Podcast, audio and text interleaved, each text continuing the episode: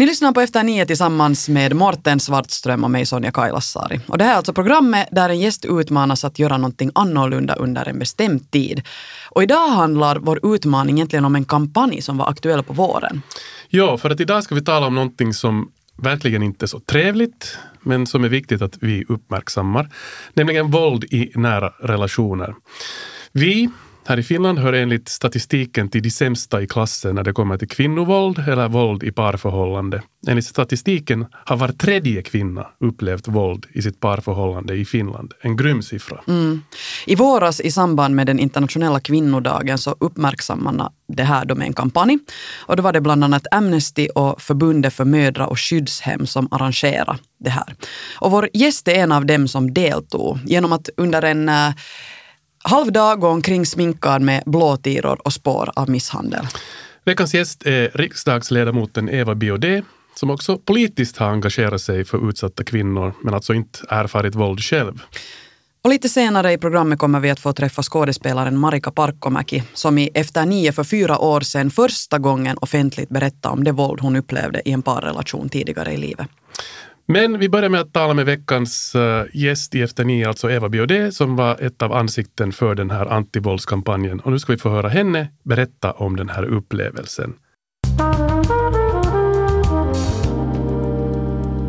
Hjärtligt välkommen Eva Biaudet. Tusen tack, tusen tack.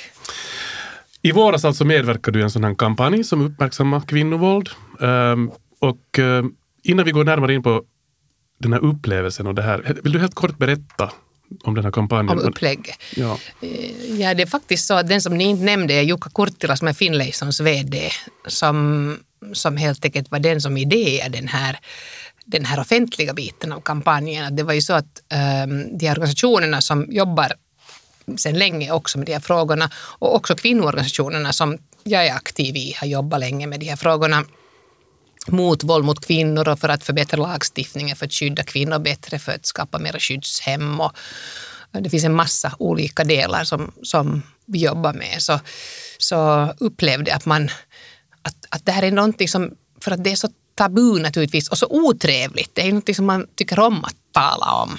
Och för att det är så fel att bara de som har råkat ut för det, ska vi säga offren, ska måste ska vi säga, berätta om det här. Så, så tyckte vi att det var viktigt att på något sätt uppmärksamma reklammänniskor som, som Juha Kurttila var så visste att man måste göra liksom någonting mer klatschigt. Mm. Och då, då var det faktiskt han som idé och jag tror att vi alla var lite sådär att nå, att inte vet vi nu.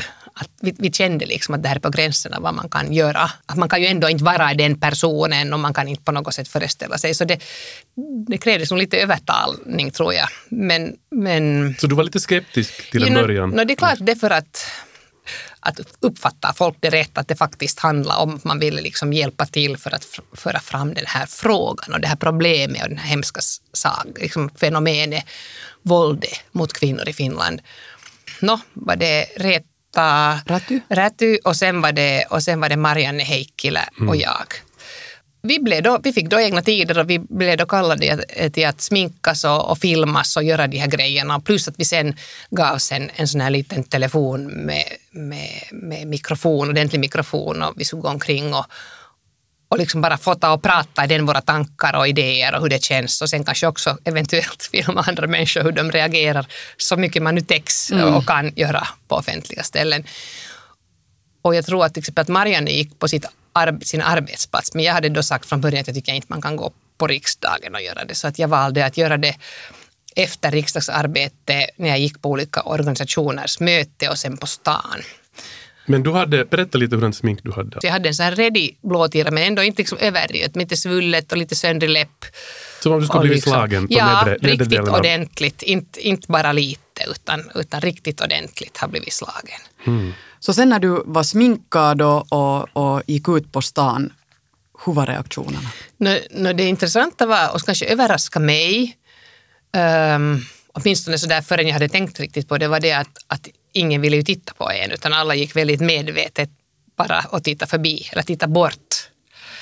Och att det naturligtvis var ganska svårt för folk att veta att hur ska man reagera. Och, och jag förstår det för att nu vet man ju själv också att det är ganska, till exempel i spårvagnen, ganska svårt att, att veta hur man ska göra om någon, någon ser konstig ut eller det har hänt någonting eller någon är ser ut som den skulle vara på något sätt utsatt. Man vet inte riktigt, är det, är det liksom på något sätt kränker man dens integritet om man går och frågar eller om allt är bra eller någonting sånt här. Mm. Men ingen kom och folk tittade nog inte. Men man såg nog att de, i spårvagnen tittade man nog i smyg sådär. Att man mm. granskade. Man märkte, de märkte nog att jag hade någonting. Så du märkte att de undvek mera? Ja, det tyckte jag nog att man tittade, man tittade bort. Du, du sa att du gick på några tillställningar också? Var jag var på två möten och faktiskt, eh, och det var kanske det som jag väntade mig att det skulle vara lite annorlunda reaktioner eftersom man då sitter över en timme på varje, varje möte där med det här ansiktet. Mm. Och på det första mötet var ett möte där eh, jag nog har suttit länge i den här styrelsen men det ändå består av människor som inte kanske är så nära varann. Man representerar olika äh, ska vi säga, olika sådana partners. Så det, det kanske inte är ett så hemskt sådant, ska vi säga, det, det, är inte så att man annars heller skulle berätta så mycket om sig själv till de andra, utan vi behandlar nu de där frågorna på mötet och där sa faktiskt ingen någonting. Du skämtar? Ingen ja, fråga? Nej. Efter mötet kom någon och skämtade att har du gått mot en vägg, haha, och så här, vet ni, så här mm. klassiskt ironiskt som man får höra. Och jag vill inte alls vara elak heller när jag säger det för att man vet faktiskt inte riktigt vad man själv, hur man själv skulle ta. Men, men no, två människor tog ändå upp det sen efter mötet men ingen sa någonting på hela mötet. Medan det andra mötet en organisation som jag är ordförande för och, och det liksom, okay, det var, där är jättemycket fler kvinnor, det var kanske manligt i den första och de är mycket närmare, vi har berättar alla möjliga grejer och det är roligt, liksom, man är på något sätt mycket närmare varandra. Så där han jag liksom komma in genom dörren och alla kastade sig över mig och var helt att vad har hänt? Att, att, att är du okej? Okay? Och så här. Att, att det var kanske det som jag väntade mig och då kunde jag inte hålla det så hemskt länge för då kände jag att jag måste nog säga att, dem, att det här är inte på riktigt, att ta det lugnt. Mm. Så det var naturligtvis väldigt olika sätt. Men, i, men på det andra mötet sa jag faktiskt ingenting när de inte sa någonting. Jag satt hela mötet No, vi hoppas att de såg kampanjen lite senare också blev uppmärksammade över det. Men, men, men, jag tycker att, att jag vill inte liksom på det viset vara raljera över någon mm. för att det, det är faktiskt så att jag gick och funderade efteråt själv också att hur skulle jag ha hur skulle jag ha gjort och vad ska man göra? Och jag har efter det också sett, tror jag, flera gånger någon som har kommit in i spårvagnen med blåmärken i ansiktet och jag, och jag har inte klarat av att göra, jag har inte kunnat göra något, jag har inte vetat vad jag ska göra. Det är ju svårt mm. om, om det är en uh, människa man inte känner. Så är det. Men, men nu är det säkert också svårt om det är en människa man känner. Ja. Och det här kan vi ju tala om med, med Marika senare också, om att, att mm. hur, hur man önskar kanske att ja. omgivningen ja. reagerar på. Men det vet jag att det kändes liksom jätteskönt, att det på något sätt bekräftar när, när det här som jag upplevde ändå som är ens vänner, kanske inte nära vänner, men ändå ganska goda vänner på något sätt, så att man träffar hela tiden och, och så här, att, att det kändes ändå jätte jätteskönt när de omedelbart brydde sig om, om mig. Mm. Misstänkte de direkt att, att det handlar kanske om våld hemma? Nej, vi hann inte så långt. Nej, nej det gjorde de Innan kanske du avslöjade alltså? Att det ja, var, ja, nej, jag, måste, jag måste nog berätta. Det kändes liksom, man kan inte man kan inte lura sina vän, vänner nej. på det viset, då måste man nog berätta. För de blev så jätteoroliga.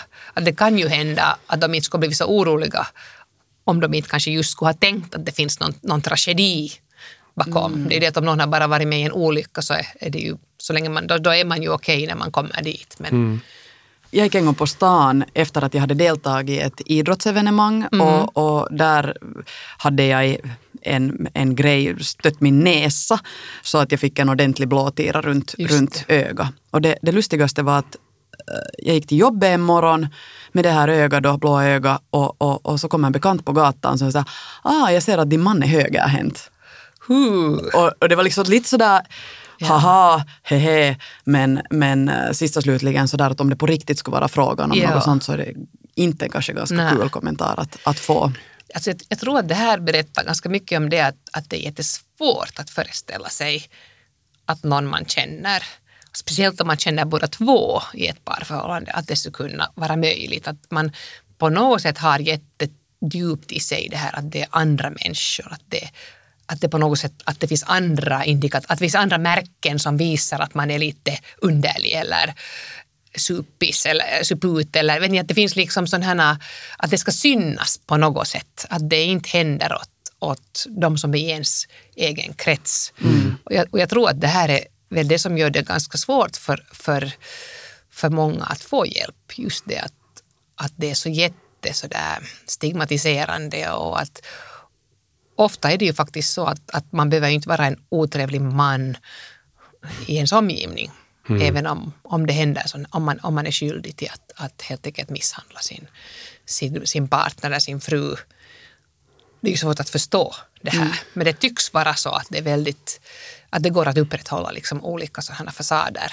Och att också den här våldet är ju sånt att det liksom, i och med då offret kvinnan skäms så mycket för det. Så man skäms också för att man är med en sån man. Man skäms också för att man är, har satt sig i den här situationen. Så därför vill man inte heller. Man skyddar också liksom mm. sin hemska mm. hemlighet. Och det är jättekonstigt att det är så här. Men det är allmänt. Det är liksom den här gemensamma storyn om sexuella våldet och våld mot kvinnor. Att, att den här skamkänslan är den som egentligen skyddar förövaren allra bäst. Mm. För att ingen den, vill prata. Och du är den sista som borde liksom gå omkring med den här skammen Absolut. och skulden. Absolut. Mm. Så det, jag tror att det finns i alla länder och jag tror att ju starkare kvinnors ställning är i samhället, ju mer kan man kanske liksom jobba med de här frågorna. Mm. Och tala om de här Jag sakerna. tror att det är jätteviktigt att man talar om det. Mm. För att jag tror att det är också ett hinder, att du direkt liksom inser att det måste brytas. Och sen naturligtvis är det jätteviktigt att myndigheter ingriper. vi har ju, nu för tiden är det under allmänt åtal. Du ska inte måste liksom själv uh, som offer vara den som är aktiv. Men fortfarande uh, krävs det ganska mycket av, av offret. Man måste sticka hemifrån mm. i praktiken. Mm, det ligger väldigt mycket ansvar just på Väldigt offret. mycket, ja. Och man ska komma ihåg, för att se bara det att, att man talar så här om våld mot kvinnor och det är naturligtvis så att det är ett köns våld. Men det finns också naturligtvis män som är offer, oftast då att det är män som också slår eller som misshandlar den andra och att det finns ett liknande, ska vi säga, så här maktstruktur i de parförhållandena. Men det finns naturligtvis också andra slags våld, det säger jag inte alls. Och sen tycker jag det är viktigt att komma ihåg att, att i de familjer där det finns barn så är ju också både pojkarna och flickorna, alltså barnen till mödrarna, är ju också väldigt offer för att de far mer, nästan man anser att det är nästan värre för barn att uppleva våld mot sin mamma, att bevittna det än att uppleva det själv. Så att de pojkarna är naturligtvis också väldigt utsatta. Att den här liksom, det är väldigt mångfacetterat, de som, som far illa. Mm. Mm. Vi ska diskutera det här också vidare med vår nästa gäst.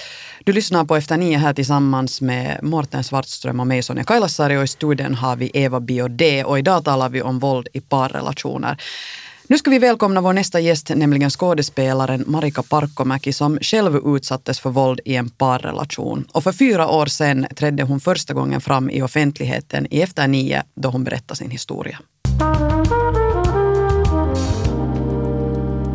I början var det bara underbart och otroligt charmig människa som det var lätt att bli totalförälskad i. Och så där grymt kär och lycklig i ungefär fem månader tills första eh, våldsdåden liksom kom fram och det var på sommaren när vi det där ute på en ö så hade vi firat lite och ätit god mat. Och jag kommer inte riktigt ihåg vad som var grundorsaken, att varifrån det hela började. Liksom, att vad var det som utlöste det. Men att han blev alldeles så förbytt plötsligt och, och, och jag kände mig jättehotad. Och, och det där måste liksom fara och gömma mig och fly undan honom. Och, jag gömde mig och så fick han hitta han mig och så äh, rev han mig runt vid håret, runt hela stugan och, och våldförde sig på mig och så lyckades jag fly in i skogen och mm, i det här, jag hade alltså, jag hade ett barn från tidigare, han var med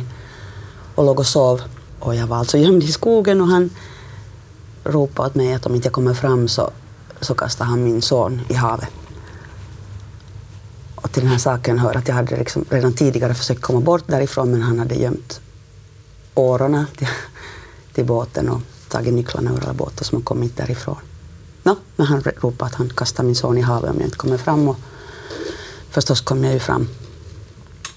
Och så tog jag min son i famnen och han var väldigt berusad den här mannen i det skedet. Så att jag satt och höll min son i famnen och han satt på en soffa och kastade ölflaskor på oss när vi satt på golvet tills han till slut slocknade. Det här kom som en total chock för mig förstås för att jag var ju totalt förälskad och, och hade aldrig kunnat tänka mig att, att, att sånt kunde hända. Så nästa morgon så var han ju nykter och var totalt ångerfull för till saken hör att, att han alltid sen var jätteångerfull och kärleksfull och lovade bättra sig och lovade himmel och jord och allt. Men jag ville ändå absolut ha slut på det, så det där lämnade jag honom första gången. Men av olika omständigheter så halkade jag in i det igen. Det här var liksom första gången och det kom som en blixt från en klar himmel. Hur, hur, hur ofta hände det sen och hur såg det ut när, när, när det var som värst? Så där rent fysiskt, att jag fick fysiskt på käften kanske, jag vet inte, kanske tio gånger. Att det var nog inte liksom någon vardag på det sättet, men, men man visste aldrig vad, vad som kunde utlösa det. Liksom. Oftast alkohol, men inte, men inte alltid. Att, så liksom, det var värre att leva med den där äh, med den terrorn. Att gå omkring och hela tiden vara rädd för vad har jag gjort för fel eller vad, vad kan jag göra? Vilket ledde till att det blev en ond spiral hela tiden. Och det var egentligen det värsta. Att sen det där själva, sen när det snackade för honom och, och han gav sig på mig och, och slog mig så det där, det hanterade jag. För då visste jag att nu är vi här.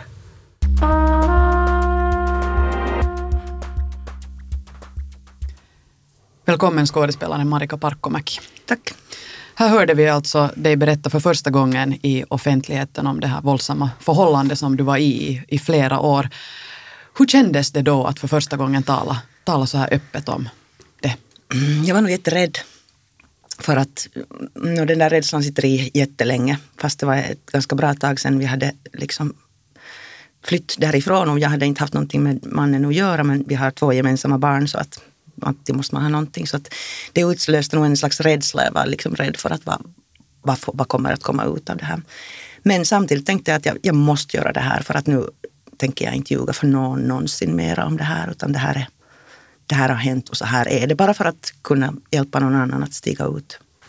Fick du kommentarer och respons efter, efter det uppträdandet? Massor jättemycket positivt och många som, som kontaktar mig helt personligen och, och tackar för att och berättar om sina egna historier. Att det kom nog mycket bra ut ur det. Det, det låter som att det, det är ju det man vill också. Dels hjälpa sig själv säkert med att tala om det och kunna vara ärlig men sen just att, att hjälpa andra. Ja.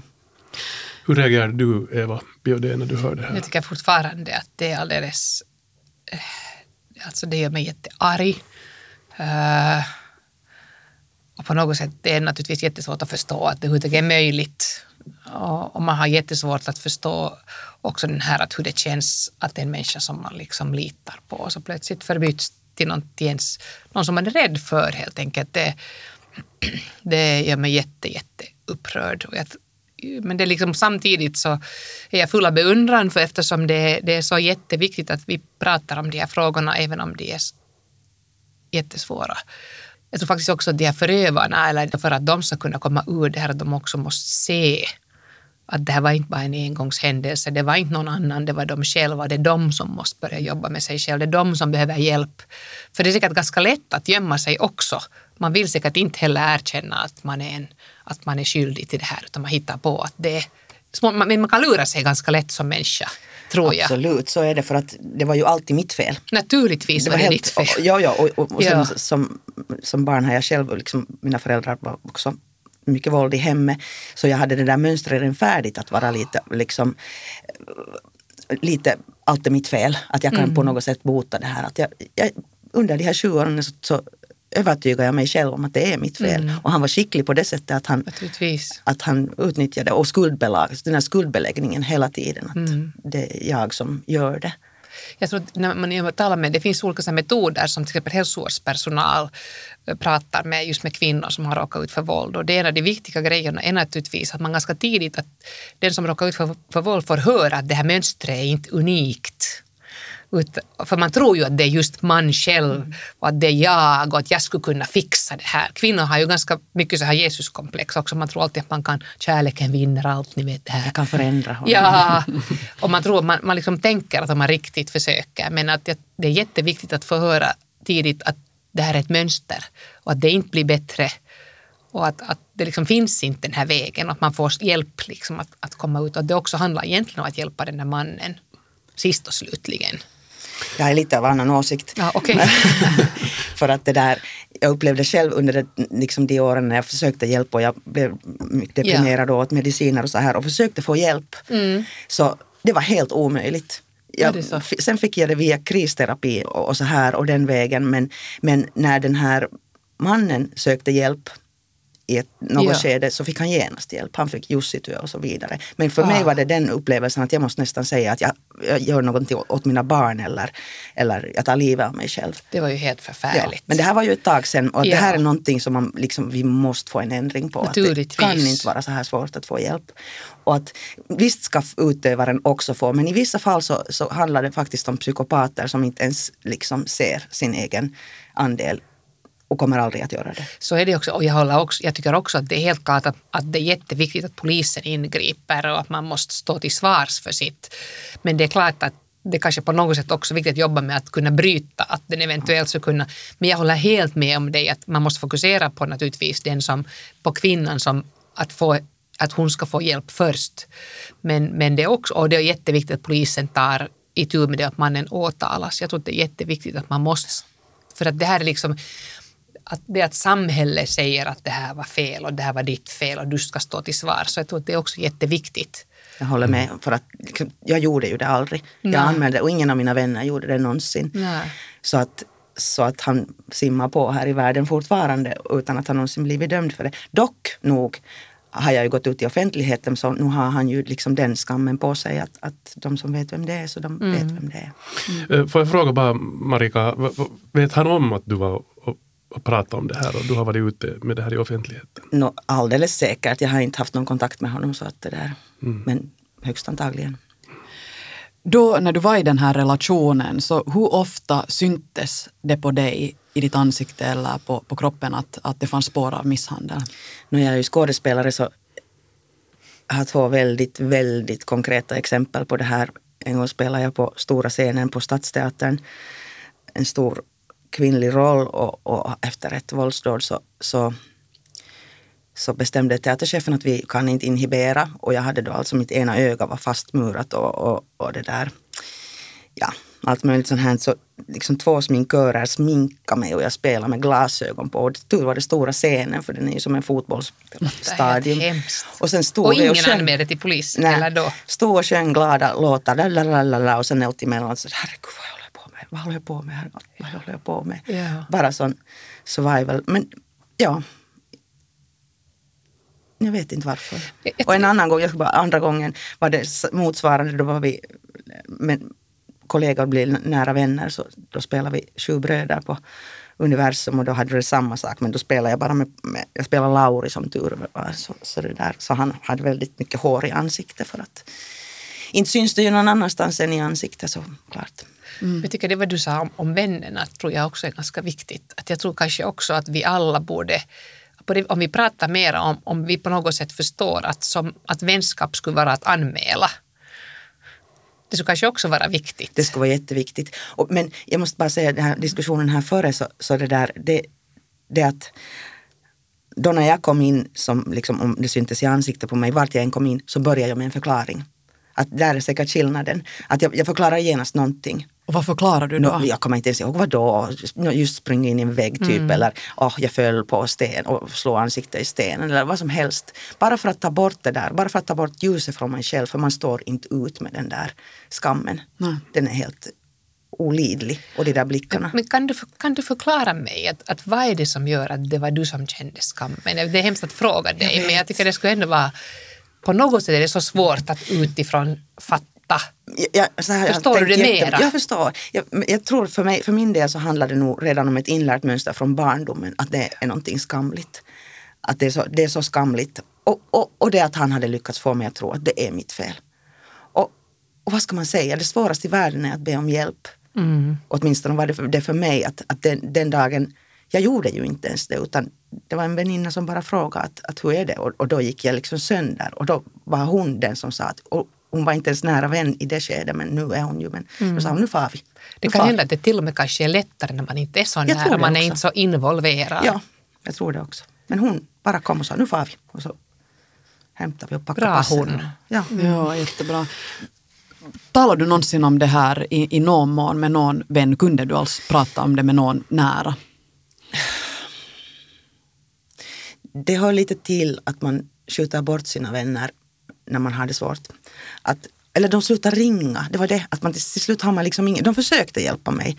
Men sen när jag alltid får tillbaka så, så, så tog den där liksom orken slut på något sätt hos dem. Och det skulle jag kunna säga att gör aldrig det. Sluta aldrig ringa. Sluta liksom, ge inte upp. Fast den där människan säger att, att nej, nej, allt är bra, jag klarar mig. Så ge inte upp. För en dag kommer, kommer hon att säga att nu, Mm. Det här är jätteviktiga saker att få höra just att vad man kan göra som, mm, som, ja. som nära eller, eller vän eller bara kollega eller, eller vad ens relation än är. Ja, ge, ge inte upp liksom för att det kommer den där dagen när, hon, när hen säger att nu mm. Men nu är det, ja. Vart ska man ringa annars? Eller vad, vad ska man göra om, om man märker något sånt här? Polisen, man ta kontakt jag. Med? Direkt till polisen? polisen alltså det, här är ett, alltså det är ju ett brott under allmänt åtal. Alltså polisen måste utreda också fast kvinnan sen senare skulle säga att jag drar tillbaks. Eh, så på det viset, och det är jätteviktigt, det var en stor seger i politiken mm. när vi fick det för att, för att de flesta kvinnor drar ju det tillbaka. I bakgrunden finns ju ofta det här att man, man är rädd.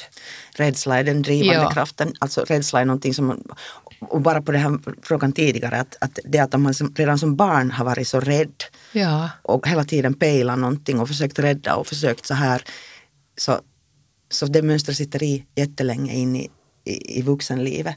Så att varför man liksom går tillbaka är rädsla. Ja.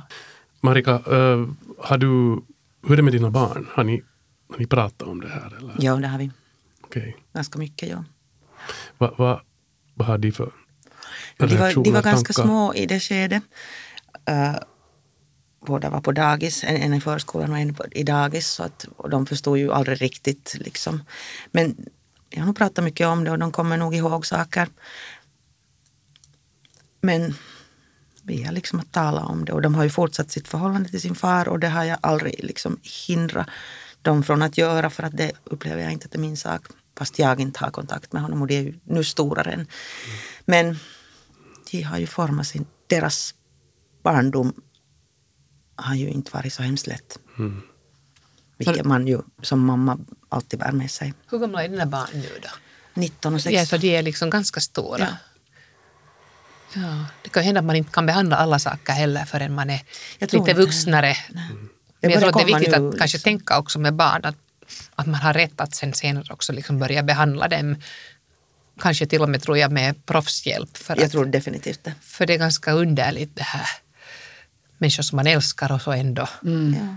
Och det där mönstret som måste bryta generation efter generation. Att vad ska man liksom och det är nog någonting som jag aldrig kommer att förlåta mig själv. Fast jag har förlåtit mig själv mycket. Men är det att tänka att jag, hela min barndom tänkte att jag ska aldrig bli sån här. Jag ska aldrig, aldrig, aldrig gå med i det där. Och sen är jag plötsligt mitt inne i det och har två barn och gör samma sak. Men nu sätter du igen skulden på ja, dig. På mig du själv. gör det. Jag är bra på det. jag ser Nej, det, hur man i smyg gör sådär ändå. Ja. Men det är ju, det men det är ju inte ditt fel. Nej, det är ju faktiskt inte ditt fel. Jag säger det till mig varje dag, ingenting är mitt fel. Eller Nej. en del kanske, men inte det. Och jag, jag, tycker, jag tycker det att du är här och att du har lyckats komma loss från det är ju helt fantastiskt. Mm. Alltså, ni vet inte men att det finns liksom berättelser om pensionär, alltså gamla damer som när deras eh, äkta makar, mak, den make har dött så har, har de berättat att de liksom i 40 år och 50 år har utsatts för sånt här. Mm. Så fruktansvärt. Det är så fruktansvärt så det jag förstår inte. Så du har faktiskt kommit loss? Jag har. Ja. Och jag tittar inte mera bakom min rygg hela tiden. Och jag kollar inte hela tiden att vad kan jag göra det här, kan jag göra det. Jag är helt fri. Mm. Och det är en fantastisk känsla. Mm. Jag är inte mera rädd. Du har Marika suttit här och, och, och, tidigare lyssnat på kampanjen som Eva var med i då hon blev sminkad och gick ut, ut på stan. Där det fanns spår av misshandel som det då inte fanns på riktigt utan du skulle uppmärksamma det här. Vilka reaktioner väckte det hos dig? Jag tycker det är en jättebra kampanj helt suverän. Mera sånt här. Alltså, fast det är fruktansvärt, så mm. bara i, i ansiktet på folk. Och just det där att, att det är jättesvårt. Och hemskt den här att någon frågar att har du gått i väggen? Jag blir, jag blir helt upprörd. För det är just det där att man lite ska skämta bort någonting så mm. allvarligt. Istället för att fråga liksom att hej. Och det kanske inte är så att man genast ska fråga att, att vad har hänt? Nej, Men att man svårt. kanske ska bara liksom fråga att, att hej, att, hur är det med dig? Att, är allt bra? Behöver ja. du hjälp? Liksom man, behöver, man kan ju ta det lite lugnare. För att man får ja. nog svaret ganska snabbt. Liksom. Jag tycker det är en suverän kampanj. Och jag tänkte då just också att det är ju det att, att det kan ju hända att om någon till exempel att det inte är en sån människa som man skulle vilja berätta att fast den skulle fråga så kan det ändå hända att det lämnar vet ni, någonstans inuti att, att okej, det, det spelar ändå en roll att hur jag mår. När vi talade här tidigare med Eva om också det att hur, hur man reagerar på spårvagnen till exempel eller när man ser en person som man inte känner. Tycker du då, Marika, att, att, att man kan kommentera eller, eller hur skulle du ha reagerat till exempel om, om någon helt okänd skulle ha kommit och sagt någonting eller frågat dig? Säkert något aggressivt skulle jag ha sagt. Jag tror det. ja. Jag tror det, för det, det, det, är liksom, det angår inte. Man, det, för Nej. det är så skamligt så att man är, man är lite rädd. Att, det- man måste lite känna efter. Man kan ju också bara börja tala om att, att fint väder eller vad som helst. Närma sig på något annat sätt om man är på riktigt orolig över någon. Men liksom, det är det att man inte står ut med den där blicken men man kan gå via något annat. Liksom, vad fina skor du har eller vad som helst. Liksom. Och sen kanske leda till någonting. Okej, så att just igen märka någon och, och få den att uppleva att, att den blir sedd. Ja. Jo, svår, svår, svåra grejer. Ja, inte finns det något svar på det där. Nej, nej, det är var svårt. Det här är en jätteviktig diskussion och det här har faktiskt varit eh, mycket ögonöppnande, tror jag, för många som lyssnar. Också för mig. Och jag tänkte bara så här till slut här att vad, vad, hur ska vi gå vidare? Vad ska vi göra, Eva? Jag tror att det är därför jag är polit- politiker. för jag känner att man måste göra det vad man kan. Och jag tror att man kan göra på jättemånga olika sätt. Jag tycker att det vad Marika har gjort, att hon pratar om det, eh, att hon har regi- regisserat just eh, massa unga tjejer som har, som har behandlat just det här med att man inte mår så bra och hur vänner är tillsammans. Och så vidare. Men det är jättemånga saker som, som, som är viktiga att man gör äh, människors liv liksom synligt. Hela liksom, allt det som finns och det att man kan finnas till för varandra. Men också det att man sen i politiken försöker skapa strukturer äh, och mera kunskap. Och kanske också det här med kön och jämställdhet. Det är faktiskt ett könsbaserat fenomen. Utan att man skuldbelägger eller någonting någon så tror jag det är jätteviktigt att man känner igen att det hänger ihop med hur kvinnans ställning är i samhället. Den här liksom hotet mot kvinnans hälsa och liv som är faktiskt en av de största hoten mot kvinnans hälsa och liv i Europa och i Finland. Gör vi tillräckligt för att hjälpa helt enkelt kvinnorna som råkar ut för det eller för att hindra, för att fostra männen Som att att, att göra det synligt, att, Ja. att liksom synliggöra problemet. Att, att, för att man tror, det som är alla slags problematik, så, så, så tror man att man är ensam. För att det är så man är funtad på något sätt som människa. Och det att man får den trösten att jag är inte ensam, att här finns massa andra människor som, som upplever samma sak. Man kan hjälpa varandra. Man måste lyfta fram det, göra det synligt. Katten på bordet bara. Ja. Och det som vi gör här nu, vi pratar om det. Ja. Och så tror jag, att, det. att, jag tror, och så tror jag det borde liksom bli en regel att, att det är inte så att man ska måste stå ut med sånt här. Att, att ett par det är inte kärlek om det finns sånt här våld. Det är, inte kär, det är inte det som är kärlek utan då är det liksom slut. Och då kan man inte leva med någon annan om inte man klarar av eller vara ihop med någon annan om inte man klarar av att, att liksom vara utan våld. Och, jag tror att, och det är också en viktig norm att bryta det här att man ska försöka reparera hela tiden sitt förhållande mot vad som helst. Jag menar mot så här grymma saker så behöver man inte. Nej. Inte godkänna. Nej. Tusen tack Marika Parkkomäki och Eva Biaudet. Eva, lycka till på arbete Ja, och att eh, föra det här framåt också på en politisk nivå. Tack Marika faktiskt för att du, du är öppen och berättar om det här. Ni har lyssnat på Efter nio här tillsammans med Sonja Kailasari och med mig Morten Svartström och vi är tillbaka som vanligt nästa vecka. Vi hörs.